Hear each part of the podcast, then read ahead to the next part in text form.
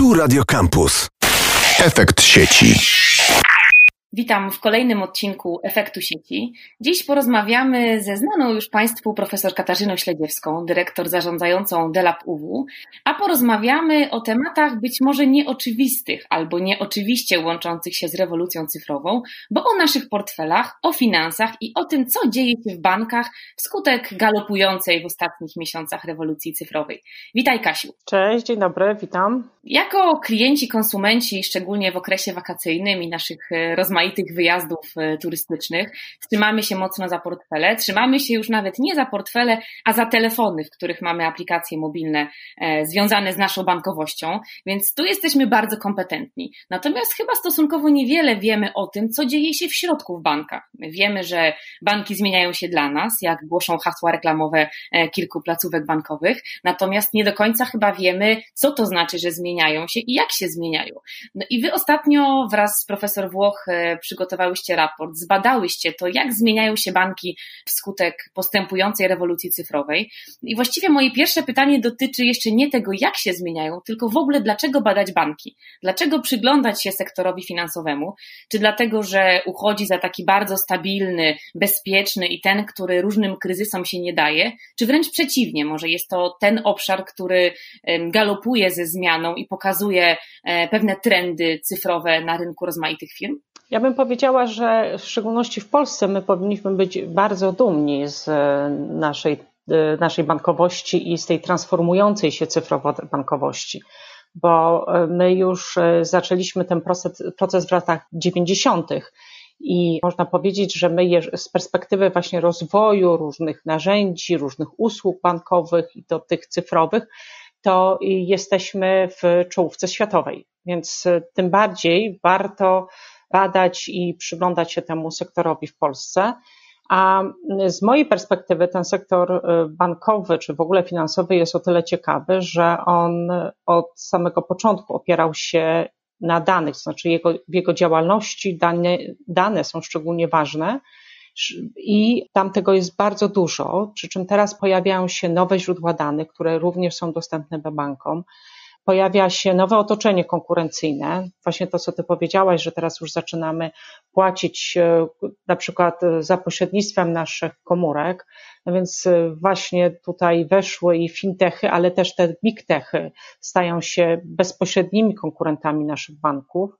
Mamy nowego klienta, który ma nowe kompetencje, nową postawę, który inaczej się zachowuje, no i też niesamowity rozwój produktów, który wynika również z, z tego, że w tym otoczeniu konkurencyjnym banków znalazły się główne firmy technologiczne. No to tych zmian z tego, co mówisz, jest naprawdę dużo i mam wrażenie, że my jako klienci dostrzegamy tylko te powierzchniowe zmiany, które dotykają nas właśnie, kiedy korzystam z aplikacji mobilnej czy płacę telefonem, kiedy przychodzę do placówki bankowej i jestem inaczej obsługiwana, a właściwie mam wrażenie, że już w ogóle nie jestem obsługiwana. Znaczy, odniosłam wrażenie, patrząc chociażby na swoje funkcjonowanie i też e, znanych mi osób korzystających z takich aplikacji, że coraz więcej czynności czy też takich działań, które są związane z obsługą naszych finansów, jest przenoszonych na klientów.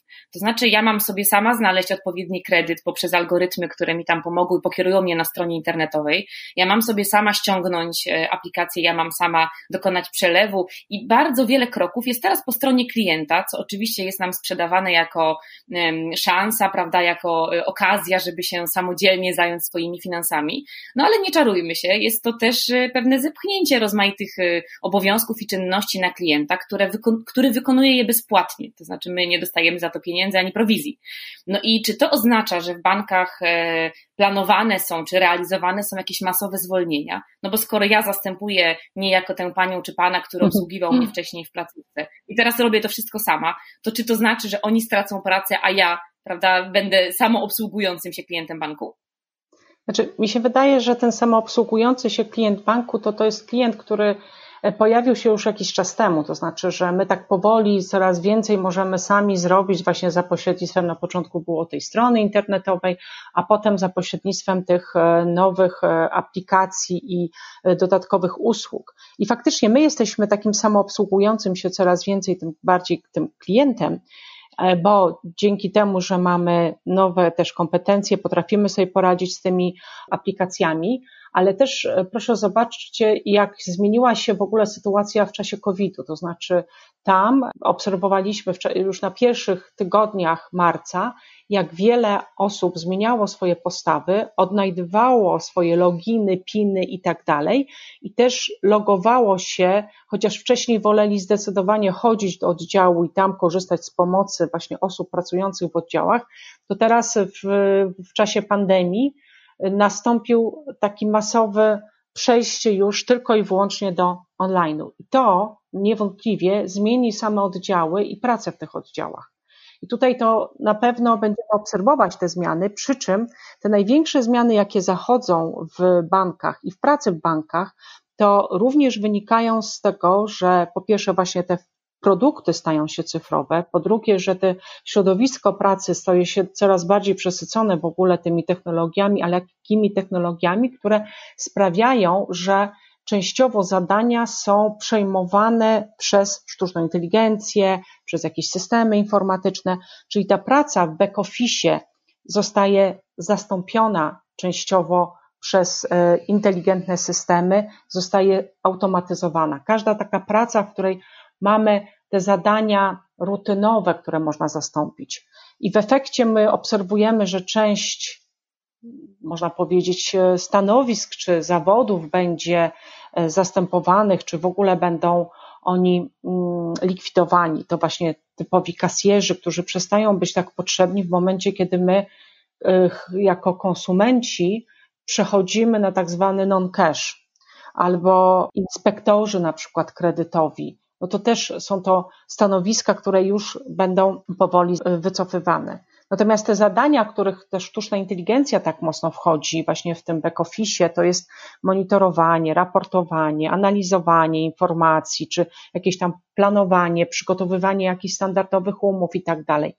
To wszystko będzie przejmowane przez tak zwaną sztuczną inteligencję. Przy czym trzeba pamiętać, że te wszystkie narzędzia i usługi, które powstają, o których Ty powiedziałaś na początku, to one jednak są wytwarzane i rozwijane są już przez samego człowieka. Czyli człowiek będzie dalej potrzebny, zatrudnienie w bankach będzie rosło, tylko to, co się zmienia, to są inne potrzeby na inne kompetencje.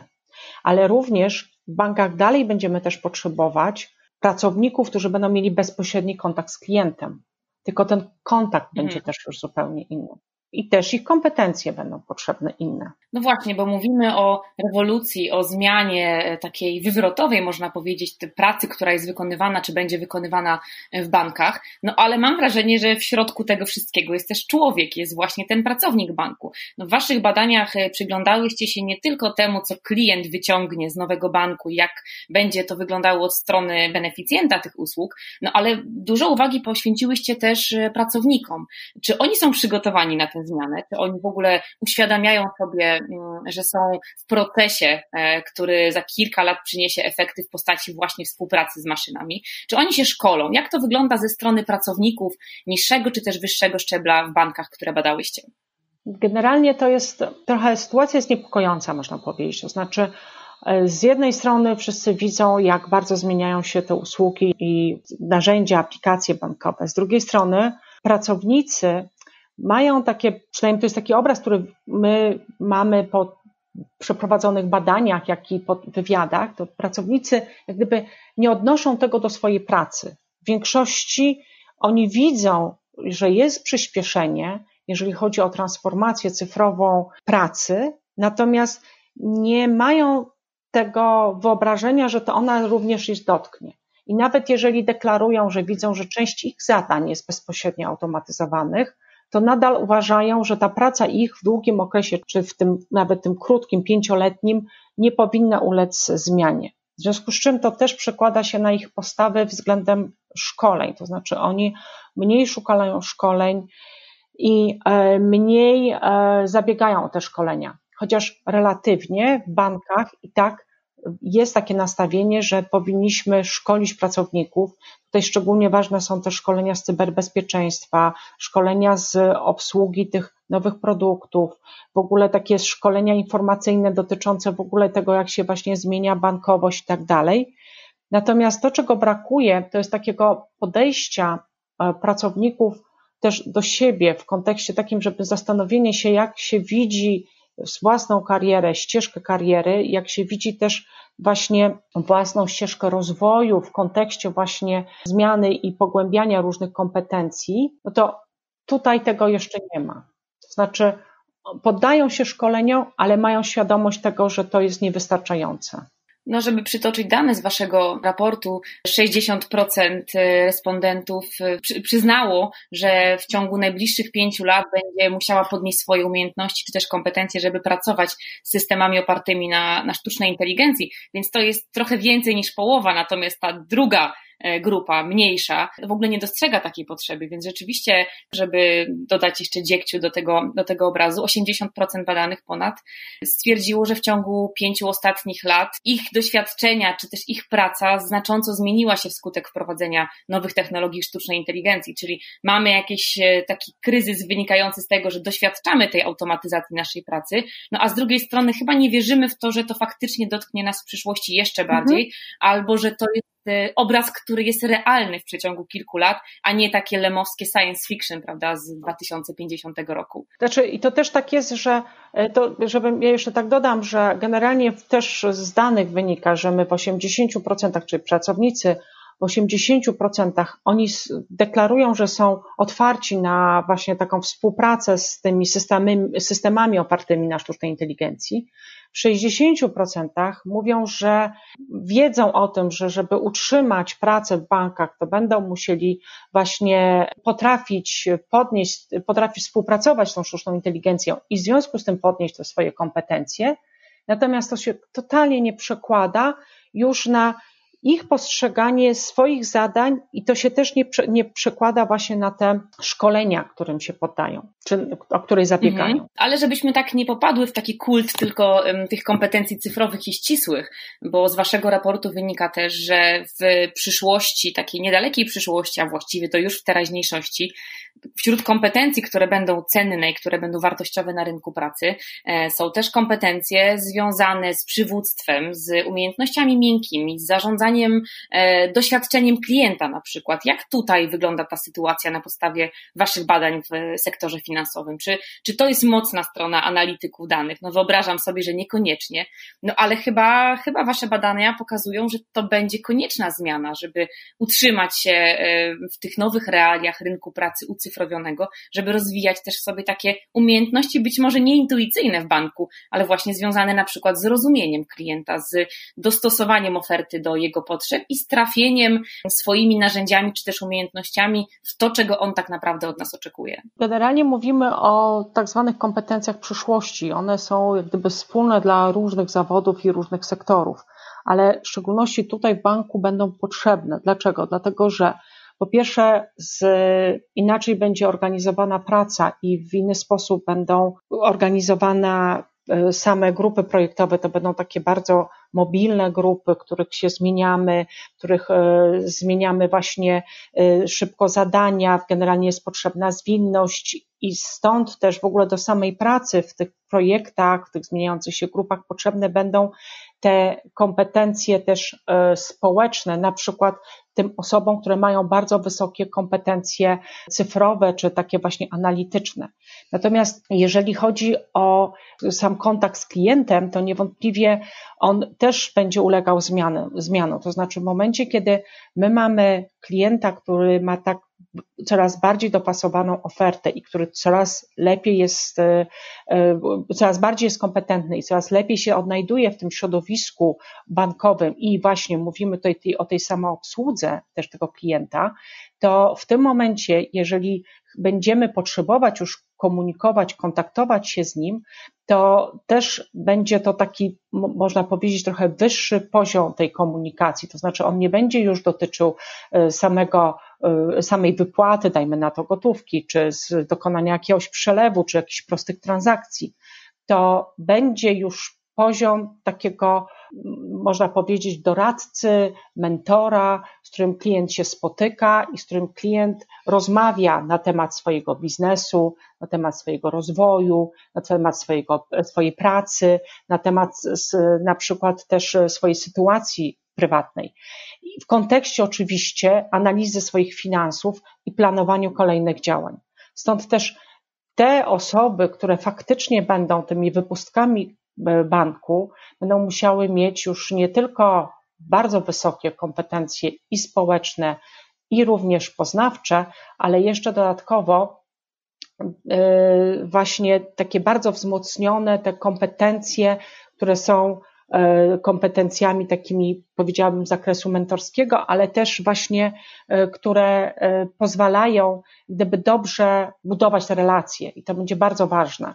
Z wywiadów na przykład też wynikało, że załóżmy w tych oddziałach, w których pracuje się już z dużymi klientami biznesowymi, to tak naprawdę tam potrzebują do tego kontaktu niekoniecznie osoby, które są po finansach i bankowości, ale osoby, które pracowały już w biznesie, wiedzą na czym polega prowadzenie jakiejś działalności gospodarczej i one właśnie będą za chwileczkę potrzebne w bankach, żeby prowadzić e, klientów biznesowych. Czyli zbierając to, co powiedziałaś, i zaczęłyśmy od tego widma e, masowych zwolnień w sektorze bankowym, e, no to wiele wskazuje na to, że masowych zwolnień się nie musimy spodziewać, natomiast rzeczywiście spodziewamy się rewolucyjnej zmiany pracy i to, co określacie w swoich raportach, e, pracą hybrydową, czyli pomiędzy człowiekiem a maszyną, i też nauczenie się takiej pracy w ciągłej relacji, tak naprawdę ze sztuczną inteligencją, algorytmami i dobrodziejstwami nowych technologii, to jest raczej przyszłość sektora biznesowego sektora bankowego, jeśli dobrze zrozumiałam Twoje wypowiedzi. Dokładnie.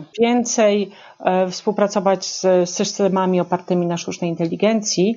To będzie wyglądało w ten sposób, że z jednej strony potrzebujemy rozumieć, jak, on, jak one funkcjonują i na czym polegają e, i jak gdyby ta, na czym polega ta ich praca, a z drugiej strony będziemy coraz bardziej w tym wszyscy sami mieli taką, powiedziałabym, ludzką pracę potrzebną i będziemy potrzebowali budować te kompetencje oparte na naszych takich, powiedziałabym, czysto ludzkich przewagach. I stąd też mówimy właśnie o tej hybrydowej pracy, czyli z jednej strony nasza sztuczna inteligencja uzupełnia tam, gdzie jest to wszystko rutynowe i można powiedzieć maszynowe, z drugiej strony my uzupełniamy tą sztuczną inteligencję wszędzie tam, gdzie są potrzebne te kompetencje związane z krytycznym myśleniem, z kreatywnością, z empatią, z przywództwem i tak dalej jak najbardziej. To bardzo dobry i myślę taki optymistyczny wniosek z naszej rozmowy, która zaczęła się być może z lekką obawą, ale kończymy z nadzieją, że my jako ludzie w bankach i nie tylko będziemy potrzebni. Natomiast znowu mamy pewną pracę domową do wykonania i z wielu rozmów e, z badaczami w ramach tej audycji słyszeliśmy o tym, co powinniśmy zrobić, by poprawić naszą sytuację w życiu czy na rynku pracy. I tu też wiemy, czego powinniśmy się uczyć, z czego doszkalać i jakie kompetencje e, pozyskać, żeby żebyśmy byli spokojni o nasze jutro, spokojni o naszą pracę w bankach czy w zupełnie innym sektorze, o jakim sobie zamarzymy. Serdecznie dziękuję za dzisiejszą rozmowę. Naszym gościem była profesor Katarzyna Śledziewska, dyrektor zarządzająca DELAP UW. Dziękuję Kasiu. Dzięki, do widzenia. I mam nadzieję, że do tego tematu i innych okołocyfrowych tematów wrócimy w kolejnych odcinkach Efektu Sieci. Do usłyszenia. Efekt sieci. Radio Campus. Same sztosy.